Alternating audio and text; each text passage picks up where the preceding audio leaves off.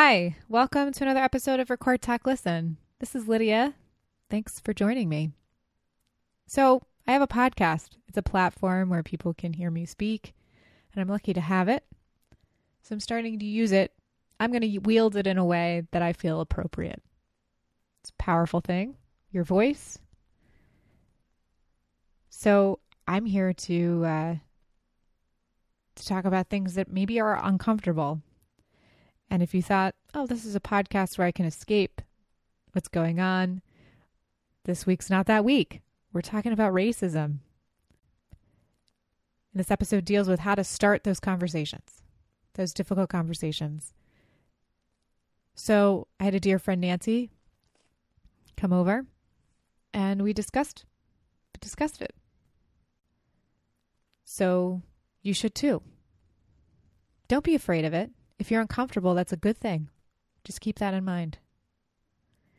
Remember to go to our website, record talk listen dot com. We're going to have some resources available there for you to take a look at. And if you find that you can contribute to them in any way, we highly encourage you to do that. We also have a voice memo project, which we'll talk about later in the episode. So thank you very much for listening. I hope you continue to listen. Share this with people if you find it to be helpful. Enjoy.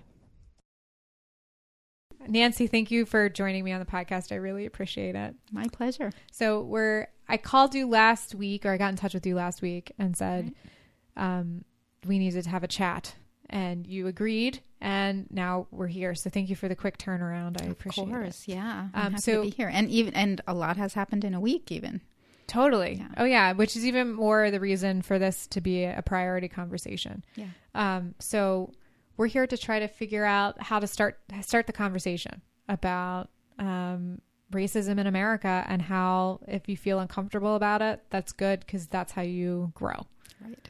Um, yes. And maybe start to talk about some basic things and some resources, mm-hmm. and how to get started and how to get involved in a way that you can do safely, depending upon pandemic issues or just um, your location. Right. Yeah. So, and how do you push your comfort level just a little bit farther, or a lot farther? Yeah. Too. Yeah. Yeah. Cause it's good to get out of your comfort zone, mm-hmm. as they say. Yes. Especially as a white person. Yes, absolutely. All right. So, um, so where do we start? Where do we start? That's wow. the question, I yeah. guess. That's the yeah. overarching question. Like, where do we start? It's a heavy conversation, mm-hmm. but I think we hopefully will do the best we can to make it, um, as concise as possible, so people can use this as a jumping off point. Right. Yeah. And we could also think about who this conversation is for. It's a conversation between you and me, mm-hmm. in Cumberland, Maryland. Yeah. So, you know, what context uh, do we want to provide for this conversation? Do we want to provide some kind of geographic context of us being here in a small community? Uh, I mean, I think we can do both, I think, because mm-hmm. you... yeah. live in New York City most right. of the time. Yes. So that's pretty, we, we're offering two different extremes. Mm-hmm. Yes. Yes. So I think we can... I actually have the, yeah, the pleasure of being in Western Maryland right now because, unfortunately, of, uh, uh, because of this pandemic. Right. So, yeah. And yeah. I think that it's a conversation that can be accessible for people that um, need to have the conversation, but not really sure where to start, with maybe members of their family or friends. Mm-hmm. And they can just say, hey, listen to this podcast as a jumping off point. Mm-hmm. Um, you know, that's, that's the minimum at least. And right. then also offering just some perspectives of living in a small town versus a major city. Yeah. Um, and how sometimes, you know, we can feel kind of isolated out here. Mm-hmm. Um, but it doesn't mean that there aren't social justice issues in this own town that, that, you know, need, that don't need to be addressed. Right. Definitely. Yeah. Well, I think one place we can start, one place anyone can start, is knowing their own story, mm-hmm. and connecting to that and feeling comfortable talking about that, and feeling comfortable talking about who you are and the different social identities you carry around with you, whether it's skin color or age or your size or your income or your sexual orientation or your ability or disability you may uh, you may have. It's just really understanding who you are and how much privilege and power you have with all of those social identities you bring with you. Mm-hmm. Yeah. yeah. And so once you figure out that, mm-hmm. then you can start to figure out some other things. Yeah, exactly. Definitely. So, I mean, um, do you want to share your story? My story? Yeah. Um, yeah, sure. I guess I could do that. Um, well, I grew up in a, a very different household. I am uh, realizing um, as I get older and speak to other people, um, my parents are were very active in social justice. My mother more than more so than I think probably other moms. My mom was in Watts, California in the sixties, worked with the Black Panther Party. Um, she has her degree in social work with a minor in Black Studies. And so was very impassioned about making sure that her own daughter understood the ins and outs of racial injustice and how it wasn't good. And it could just be racial injustice. It also could be, you know, any sort of, any group of people that weren't considered the norm mm-hmm. um, in society mm-hmm. being, those are, those are your people. Mm-hmm. That's basically how I was raised. It's sort of like the norms of society are really not great. And you should probably, there's more to that than meets the eye mm-hmm. kind of a deal. They really didn't shield me from a lot. They had some very, you know, tough conversations with me as a little kid about, you know, like, okay, you know, this person might have felt this way because of A, B, and C. And what would you do if you were in that position? Mm-hmm. And, you know, kind of teaching me in a way that I think most people probably don't have access to.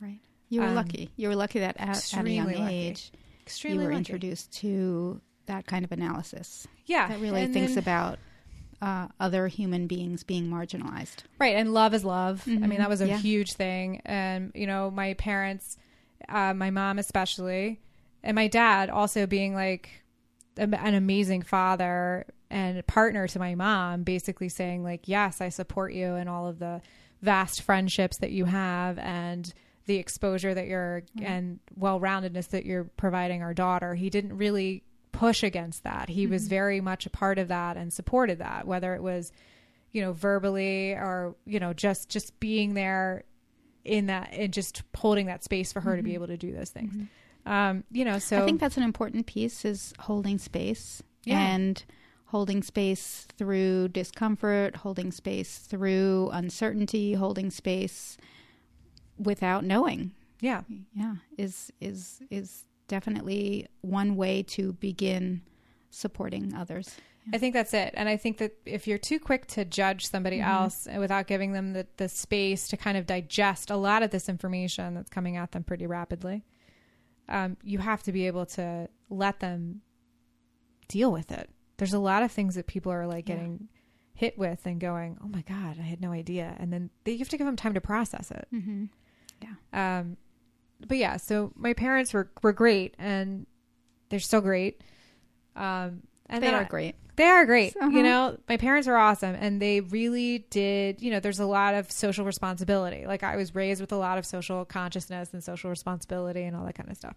Um, They ran their business that way, very much so, opening in a rural area and working with all socioeconomic mm-hmm. um, patients and really trying to provide for people with disabilities and abilities and sort of all over the, the gamut. So I didn't know anything that I didn't know that was a, a problem. I knew it was a problem when I got older, but the people that I was surrounded with, I would have no idea what their income was. I didn't treat them any differently. Mm-hmm. At least as a child, I don't think that, that was in my purview.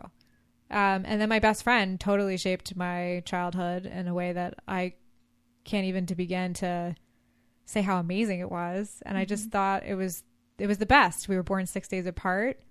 Our mothers were pregnant together. And I was like, they lived above my parents' uh, office in Kaiser. Mm-hmm. So we just like run up the stairs and she and I would have like the best time ever. Um, and so You know, so you've literally known her forever. I've known her my whole life. Wow. Well, except for six days. She's yeah. known me her whole life. We have that joke. She's six days younger than me. So, um, yeah, so she's known me her whole life and I had to wait a little bit for her to arrive. So, but yeah, no, we've been together. We've been together and she's my person. She is my person. You're she, like sisters. Yeah, totally yeah. like sisters. Mm-hmm. And so, you know, she understands me. She, she gets me. She, we both check up on each other. She has a beautiful family in South Carolina. And, you know, we're, I, we're actively a part of that. And, you know, I just can't imagine my life without that, those experiences, those mm-hmm. great experiences that we had. So you also get to see the world through her eyes. Totally. And, and she's Black. Yeah. Yeah. That's one thing that I, you know, when I talk about her, that's never a thing that comes mm-hmm. up in my mind of mm-hmm. saying like, you know, my best friend is Black. Right. It's like, no, my best friend's Sarah. She's awesome. And she has a beautiful family. All those things that that doesn't, that doesn't even come into a, a play in my mind as a descriptor for her, because mm-hmm. she's so much more than that. Mm-hmm. And absolutely. I think that, you know, as soon as you start putting people in boxes with labels and, and all of that kind of stuff, you really lose the essence of the person, and mm-hmm. it doesn't really matter. Yeah. Um, and that's what it boils down to. And so like, I never use, I never use her race as a descriptor. Mm-hmm. And I don't know. But I wonder how old you were when you realized that race was this social construct. I that, don't know. Mm-hmm. I mean, I think, I think part of it is that you kind of understand at a sort of a base level, like you kind of know before you really can understand. Yeah. Um, but I don't, I don't know. I mean, it's probably when you're looking, uh, you know, you hear about Martin Luther King, and there's like in Sarah's house, there's a picture of Doctor Martin Luther King in mm-hmm. the house, and you're just like, okay, well, this is a person, this is a really highly respected person who studied the teachings of Gandhi. And, you know, you learn about the person, and then you have also like Black History Month, and the schools that I went to, they really took it seriously, and you learned about Black history. Mm-hmm. And then I think as you get older, you kind of learn about the Civil War and the kind of breakdown of that, and, you know, all of that kind of stuff. And then you kind of get into the little bit, you know, you get a little bit into more deep rooted, how deep rooted the issue really is. Mm-hmm. And I think and that's when you start to think about, and that's hey, when you start to think about all of these things differently. Yeah. That's how you, why look, do we only focus on Black history in one the month, month out of February? The year. Yeah. Mm-hmm. The shortest month of the year. Mm-hmm. Um, but my, my whole thing is like, I just never, I don't think it really hit me until I was much older, and I could really fully understand how deep rooted um, racism yeah. is in just everyday cultural experiences, mm-hmm. and how really terrible, you know, some person, some, a white person could be arrested for something, and this is their sentence, and a, a Black right. person would be arrested, and this would be their sentence, mm-hmm. and it, it would be the same crime, but there's different outcomes. Right. Right. You know, at, that, at every step of the way. Right. Yeah. So I, you know, I became more and more aware of that as you get older. I probably more so in like middle, late middle school, high school area, you're like really getting into history and right. that kind of stuff. And then, you know, but then again, looking at your friend and being like, yeah, I like, I see, okay, now I see, I see the whole societal thing. And if there was a problem, like she and I would talk about it. Yeah. And we're very open with each other. Like if I'm saying like, what do, like I call her and I say, okay, what, after every unnecessary death, right. I'm on the phone with her being like, what, how, how are you, how are you feeling? Like yeah. what, what can I do? You know? Mm-hmm. And then most of the conversation is, well, you're doing it. You yeah. know, you you're called. holding space. You're yeah. holding space. You called. Yeah. Yeah. So that, I mean, that's my yeah. own You, you called, you're paying attention, yeah. you're aware, you're learning. Those are, right. s- yeah, such important things. That's it, you know, yeah. and that's, and I think that if it comes down to, you know, not everybody has a relationship like I have with Sarah, which is magical mm-hmm. to say the least, but not everybody has a relationship like that. And I'm not saying everybody has to, that's not the aim of that. And the the aim is basically you need to find a base level of respect for everybody, and you're not doing any better than the lowest person. Mm-hmm. So, you know, you're not any better than that person. And if you're not both on the same equal playing field, then that's a problem. So I just, I think that now people are really tired. They're yeah. just so tired mm-hmm. of being tired. Right. Of seeing like the same things happening over and over again. And you, every time you feel like maybe this is where people are going to get it together and there's going to be change, you just feel like you just get beaten down again and again. Right. And that cannot be easy. Um, I have a hard time with that. I can't, mm-hmm. I can't imagine what it's like if you're Black in this country. Right. Yeah. And, and seeing the same thing over and over again. And yeah. saying, okay, yeah, th- someone was unnecessarily murdered, and we're going to have a couple of days of protests, and then uh, and then people go about their business afterwards. Right. I think there's there's definitely an undercurrent now that's different, much different than in the past. Yeah. Um, it's from, it's all over the world, basically, right. the outrage about this. Um, so I just, I think that... Which is amazing. Absolutely. But it needs to be sustained, mm-hmm. and it needs to be transferred from protesting, which is a highly important part of American history, um, into next steps and, into strategies, next steps and strategies and an yeah. understanding of how to undo yeah. structures. Yeah. And there's structures that have been in place for hundreds of years. Mm-hmm. They're just not, you know, nobody's doing anything to take them apart, and right. like, they're not working. It's clear that they're not working. We have a, uh, industrialized prison system mm-hmm. where it's like business. Right. Right. You know, it's for-profit industry. It's a for-profit, for-profit industry. industry. They're actually, prisoners do labor in these prisons to make goods for the United States.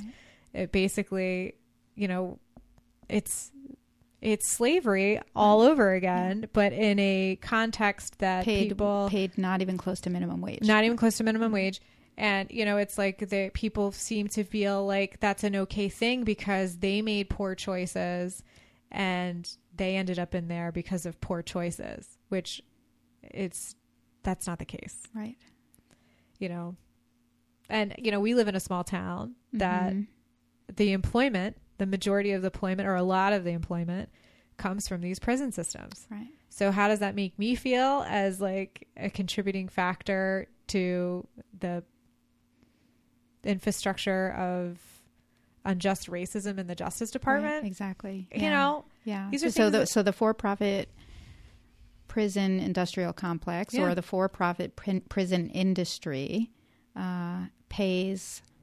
to contribute to the economy of mm-hmm. any small community that yep. actually has a large prison in it. So right. that's really complicated. It's complicated. It's, Those people uh, work hard.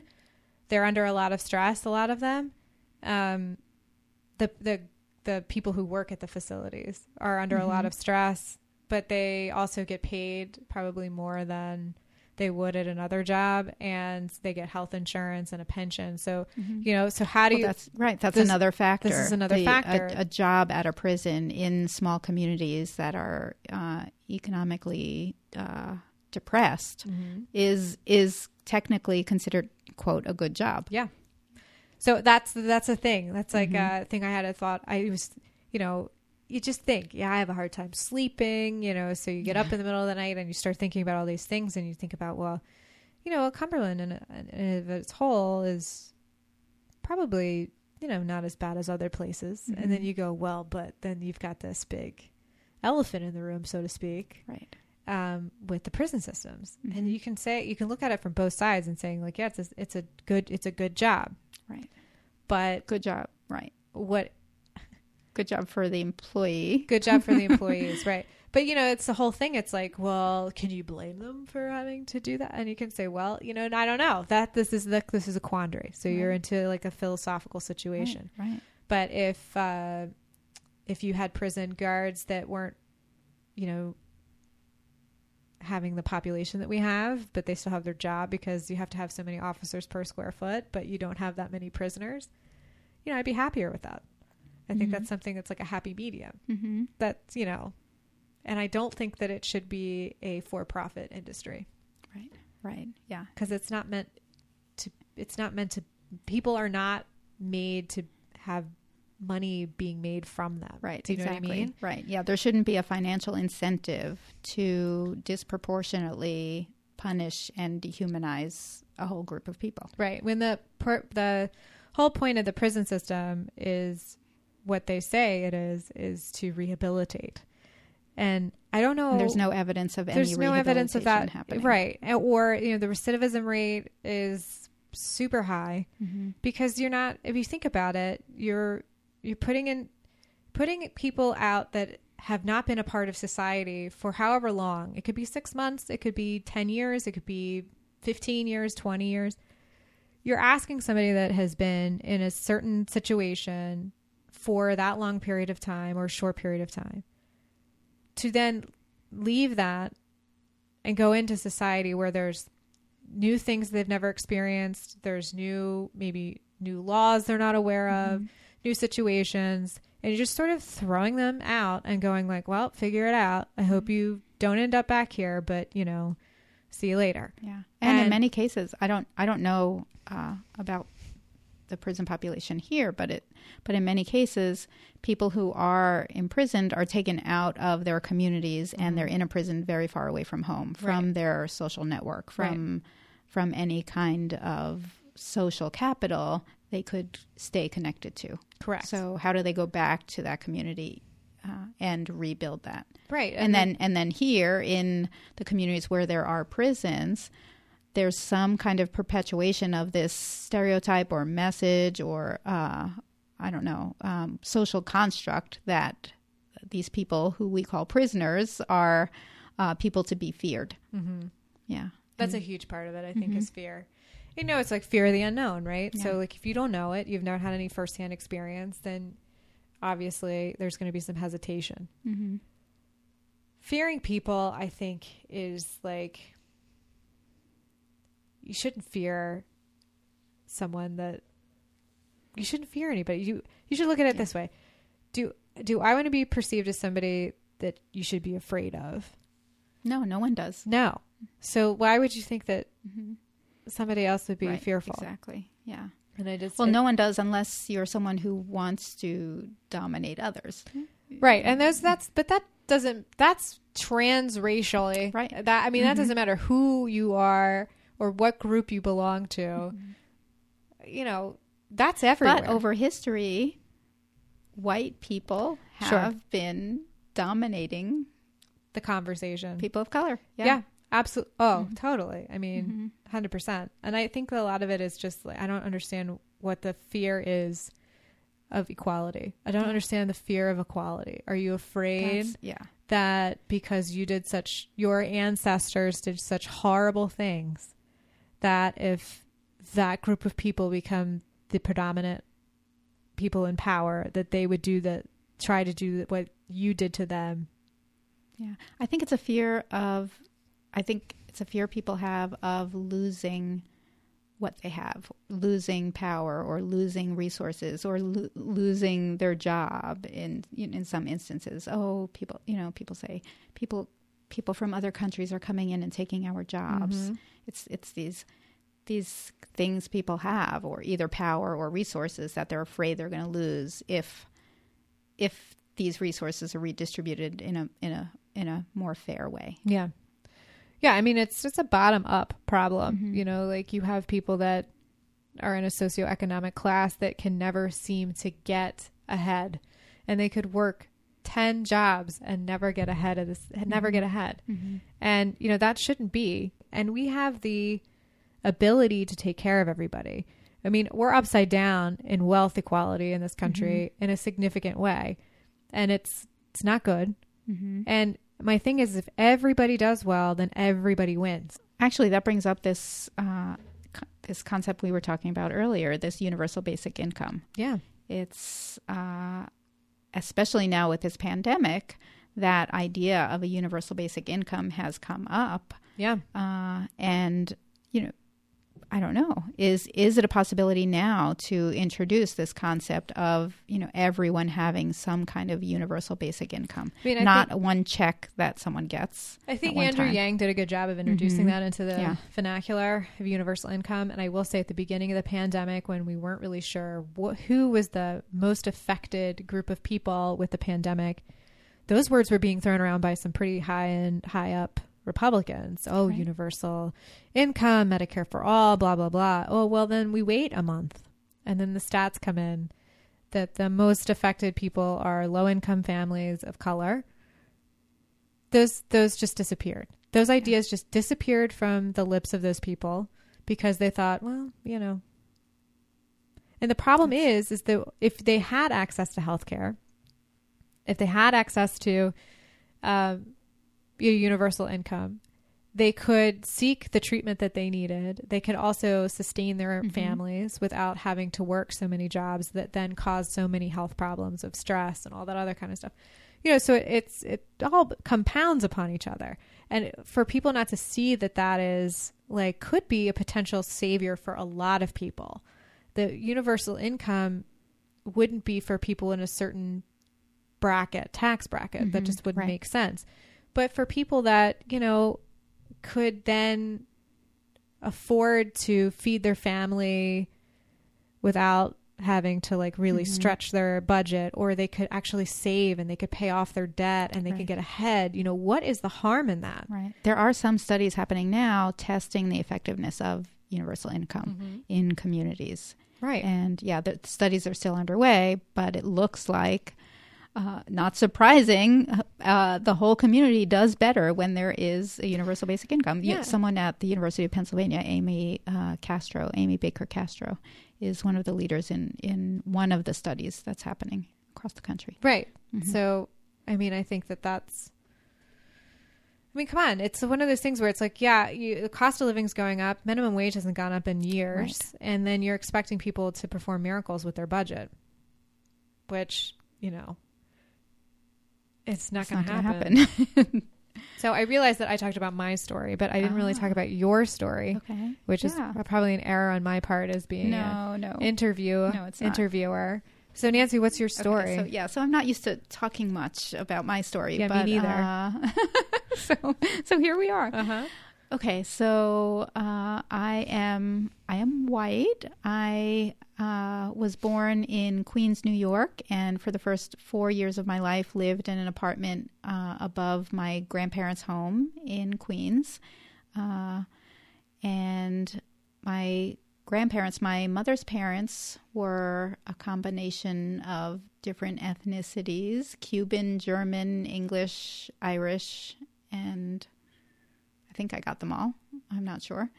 And uh, my father's family, uh, my grandparents, who I lived uh, in an apartment with, uh, they were Italian, and they lived in a very white community in Queens, uh, Glendale, New York. And uh, apparently, from uh, our family's uh, folklore, uh, my Cuban grandfather was uh, looking for a house. His last name was Gonzalez, and he was looking for a house to buy for he for himself and his wife, and there at that time I think four or five kids. And uh, he actually had to change his last name on the house deed so that he could move into the neighborhood where he was, where he eventually bought his house. Oh my goodness! So yeah, so. Uh, Um, yeah, this was a traditionally German neighborhood. So uh, my mother's family and my father's family uh, were were these first kind of families who we now consider white, who were, you know, families of color back then. Mm-hmm. And uh, I'm not claiming any kind of uh, status in that in that story. Right. I'm just mm-hmm. saying I'm just sharing the story. So then, when I was four years old, uh, my family moved to a small Uh, town in Long Island, where my father owned a dry cleaning store. Nice. And uh, it was a predominantly white community. Uh, some uh, students of color in the um, public school district where I went to school. And uh, through throughout maybe junior high and high school, I was able to work for the dry cleaning store where my father that my father owned, and through his business he he he became really close with his employees, and it was kind of like a fa- it was a family run business. Mm-hmm. And uh, the people who worked for him worked for him for a really long time, and uh, uh, we s- socialized together, and uh, sometimes his employees would uh, would come over and hang out, and uh, they were people from all different countries, all different races, people who were gay, people who were not gay. So I feel like I was kind of introduced to a little bit of multicultural uh, ism growing up. Uh, but predominantly our neighborhood was white. We were in a community in Long Island that benefited tremendously from the G I Bill after World War Two. Sure. where uh, you know, white people were able to borrow money for houses or, or get money somehow to, to purchase houses, and uh, black families were not given that benefit. Right. So uh, that's kind of the environment where I grew up. Um, and then somehow I knew I wanted to leave that community and go to college to really kind of find out what else there was in the world. So I so I try, so I was able to go to college as far away as my family would let me, which was only Maryland. Uh, okay. Nice. so so moved from New York to Maryland, uh, and actually that's where I met my my current partner. And uh, through my undergraduate experience, and then after graduating from college, I became interested in the fields of uh, aging and hospice, and uh, eventually became a social worker who was interested in uh, aging services. The uh, the retirement communities where I worked, you could absolutely see this uh, kind of unspoken racism or white supremacy that showed up. And I was really lucky. This was in, I think, the very early nineties. And I was I was lucky to be a part of this community, this retirement community, where people who lived there were also members, uh, they were also uh, were very active in the civil rights movement. But mm-hmm. at this time, they were uh, they were older and they were retired, and they were sure. living in this retirement community. So residents of this community and staff and management got together to start to talk about race and social justice. And uh, back then we called it, you know, the diversity committee. That's sure. when that's when this this this term diversity was uh, was just starting to be talked about mm-hmm. at kind of at corporate levels and and in, in practice in nonprofit communities. So uh, that's kind of where I became more interested in the field of social work, and then went back to school and became a social worker, and uh, and started uh, examining my own kind of whiteness and my role in white supremacy, and, uh, and you know, constantly and humbly learning uh, a lot about the privilege I bring to, uh, to uh, communities, and the privilege I carry around with me, being a white person in spaces, and uh, trying to use that in whatever way I can. Yeah. yeah. I mean, I, that's the thing. It's like, Um, you know, white privilege is, is something that is given to you by other people. Mm-hmm. Um, so, you know, like I'm, I'm Jewish mm-hmm. and I'm Greek. So, mm-hmm. um, I get constantly, you know, and I, I don't like the labels of either of those things. I mean, I, I'm right. not, I'm not like saying I don't like being Jewish and I don't like being Greek. That's not what I'm saying. I'm not, I'm not, I own those things, but you know, so people look at you, you're much more than who you, and that says, so, so for me to be like, I don't like people to put a label on me and, and assume something, anything about me, because right. you don't know me. Right. So and that, you, you don't want to be othered. You don't want to be uh, put into yeah, a box. Exactly. You don't want your story told by someone else just because you use this Correct. label. Correct. Yeah. Um, so, you know, like I always had a problem, and I think it, it, you know, it goes back to my parents being my parents, you know, it's sort of like, you know, when they ask you what your race is on anything, I would just put human, um, because that's how I really feel about it. And yeah. I never felt comfortable checking the white box, because I don't view myself as, as that. Because right. I've always been, I feel like I'm other. Because mm-hmm. I'm, it's just sort of like, no, I don't, I don't want to be, I don't want to be white. Because I right. feel like that's. It's embarrassing, it's right? Embarrassed. It's a little bit loaded. It's not. Do you know what I mean? It doesn't tell your full story. No, that's mm-hmm. it. And so I never felt it, it was, and I never really understood the race question anyway on mm-hmm. a form. You know, why does that matter? Um, Just like being like, what's the difference between me being a woman and being a man? Nothing. Just some, you know, yeah. some, you know, scientific stuff. Other than that, my right. brain works just the same mm-hmm. and everything else fine. But, you know, that's that's how it should be. And I think it's it's a broader conversation. The race conversation is hard. Right. Because you don't want to offend anybody. But, you know, at the same time, it's like, okay, if I offended you, awesome. Let's talk about it, because let me have the ability to learn, or let me kind of figure out where you are on your journey to try to figure out how, where you are in society. And I think a lot of it is people being insecure with who they are and where they're standing yeah. and yeah. how they value themselves. Because if you value yourself and your opinion and your properties as a human being, then you can easily see what's going on as inappropriate. Mm-hmm. So um, education is something that springs to mind immediately when something is like this is happening. Yeah. Education, humility. Mm-hmm. Yeah. Know, knowing For, you, it's okay to make mistakes, knowing you know, it's okay it. to not know everything. Yeah. Or you can say like, I don't know. Yeah. I say that a lot because I don't know. Yeah. Um, what are we going to do? I don't know. That doesn't mean I'm not going to figure it out or mm-hmm. try to figure it out or be active about it. I think that the best thing you can do is to seek out the the, re- the vast resources that are available. Right, definitely. And I'll tell you, you know, the difference between nineteen sixty-eight and now is that we have all of those things right at our fingertips. Yes, this so thing called the internet. So there's really no excuse. Yes, not um, at all. So I found uh, there's this thing. It's called the Anti-Racism Resource Resources for White People. It's a Google document, so people can add to it, and, which is really great, which is really amazing, and it has um, a lot of different resources. Yeah, I think what's really interesting too is um, just the concept of collectively putting together this document mm-hmm. is almost like an anti-racist approach, where yeah. uh, it's non-hierarchical, everyone can contribute. It's yeah. a com- it's a community effort.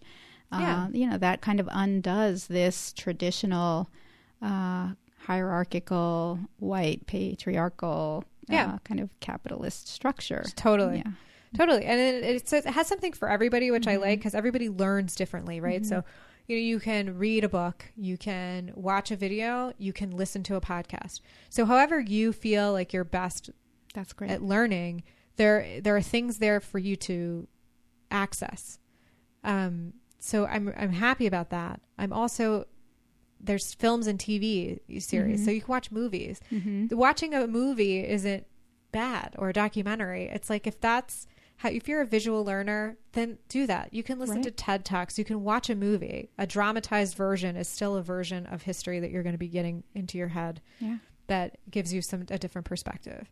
And then also, and you can and you can talk about that movie. You can talk about that movie with other people. Exactly yeah. right. And then you can also follow. It has organizations to follow on social media, mm-hmm. which I feel like is really the difference about bringing the whole of the collective together. Is shocking. Is following each other and being active and being aware. So you can't sort of say like, "Well, I didn't know this was happening," because yeah. now you have to be like living in a bunker not to know that this is definitely we know someone who is living in a bunker right now yes. but yeah yes yes but, and then voting, that's like the the other thing, education and then voting. So right. education, um, voting, and being active in your in your community in, community. in whatever way you can be, right, whether and it's raising your children in a community uh that's that diverse. Exactly. And I think also, you know, or, you know, if you live in a rural area like this, there is diversity here. You just have to seek it out, and yeah. you have to make sure that you want to be an active participant in that. Um, because it's there. Even here yeah. in this really tiny Absolutely. town, there's a lot of diversity mm-hmm. here. Um, so I just, there is this, this thing, this anti-racism resource page, and I will put it on our website so people can get the link right away and take a look at it. And and if you see any other resources you think are missing, you can add to it, which mm-hmm. is great. Yeah. Actually, there are so there are so many good resources on this list. I know this list is probably uh, not complete, and people will be adding to it, which is really great. But mm-hmm. some of the things that stuck out for me were, uh, this is related to the conversation we were having about mass incarceration. Yeah. Uh, the book by Michelle Alexander, The New Jim Crow, Mass Incarceration in the Age of Colorblindness. That's a great book that really lays out this uh, very clear kind of lineage from, uh, you know, from slavery through the current uh, prison industrial complex. Uh, another great book uh, is uh, a story, let me see, The Next American Revolution. The Next American Revolution,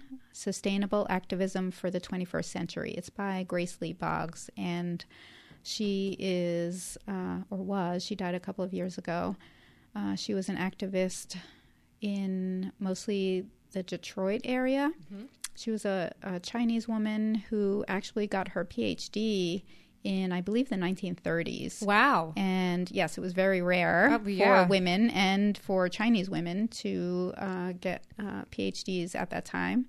And uh, she actually uh, moved to, uh, think Chicago, and then ended up in Detroit uh, with her husband, uh, Jim Boggs or J- James Boggs, and they were really active in the Black Panther movement. Mm-hmm. And uh, later in her life, she became a pretty influential kind of philosopher around this idea of community organizing and and strategy development for revolution. And, and her idea is that this, this work really starts at home. It mm-hmm. really starts with you. It really has to happen locally uh, and uh, must include action uh, at the local level, including voting. Yeah. So, yeah. I think also something reading. that we need to address is what you feel like you're doing might not be enough. Yeah. And that's okay, because we all feel like that, right? I mean, I feel right. like that right now. Right. Um, but what you're doing is you're being, you're actively thinking about it, right? Which is more than you were doing ten days ago. Exactly. A year ago. Yeah. Whatever. I mean, I just feel like if you're actively thinking about it, it's in your, it's in the front of your consciousness, then those are the biggest changes that you're going to be making. Mm-hmm. And then that way you can go into the world capable of being, of doing the right thing and being that person that stands up. Right. And I feel like don't, don't make yourself feel, don't beat yourself up that you're not protesting or on the front lines. There's a lot of really valuable things that you can be contributing to. Yeah. Just, I mean, just having conversations, yep. just having conversations like this one. Yeah. And, uh, for, for the white folks out there who might need some support in feeling more comfortable in these conversations, uh, or maybe not comfortable. It's okay to be uncomfortable, but just uh, this book by Robin DiAngelo, White Fragility, yeah. Why It's So Hard for White People to Talk About Racism. That might be one place to start. Yeah. yeah. And I feel like you need to be uncomfortable. Yeah. If you feel uncomfortable, that's good. Exactly. I feel like that's... I think that's where we started this conversation. That's where we started the conversation. Yeah. We were like, I mean, come on. Everybody wants to be P C, but at the yeah. end of the day, you have to say, well, this, you know, if I offend somebody, I apologize. It's not about you. Right. It's, uh, it's about a, a greater thing. So yeah. and I think that it justifies. And, and also I will say that our stories are our stories and those are our realities. Great. You might not Great agree point. with it, but that's, that, that that's our truth. So yeah, um, I think that's where we could all start too. Understanding yeah. our stories in the context of history and uh, geography and demographics and sure. where we are now and, e- and economics. Yeah. Yeah. Because a lot of those things are all tied together mm-hmm. as we have found. Yeah. So thank okay. you for coming over and talking about that. Thank you so much. Yeah, thank no you problem. for this amazing podcast. Uh, no problem. Yeah. You're, um, my, you're my hero. Oh, thank you. Uh, no, thanks. I mean, I have a platform for, for people to speak, so um, I'm encouraging oh, yeah, people to do that. Oh, yeah, speaking of that, yeah, you yeah. have the Voice Memo Project. That's really exciting. Yeah, the Voice Memo Project um, is great. And I'd love to hear what people's feelings are related to this, to this. conversation. Yeah, especially around this conversation. And it can be, you know, I felt uncomfortable. I didn't think it was great. I think you could have done better. Yeah, that's fine. Please challenge us. Yeah, yeah, that's fine. You know, I, you know, I need to hear those things. I'm not... I'm not above criticism. You have to be able to hear all sides. And so, you know, if you think that this wasn't great or it could be better or you want to have a different perspe- perspective or take on it, then send me a voice memo.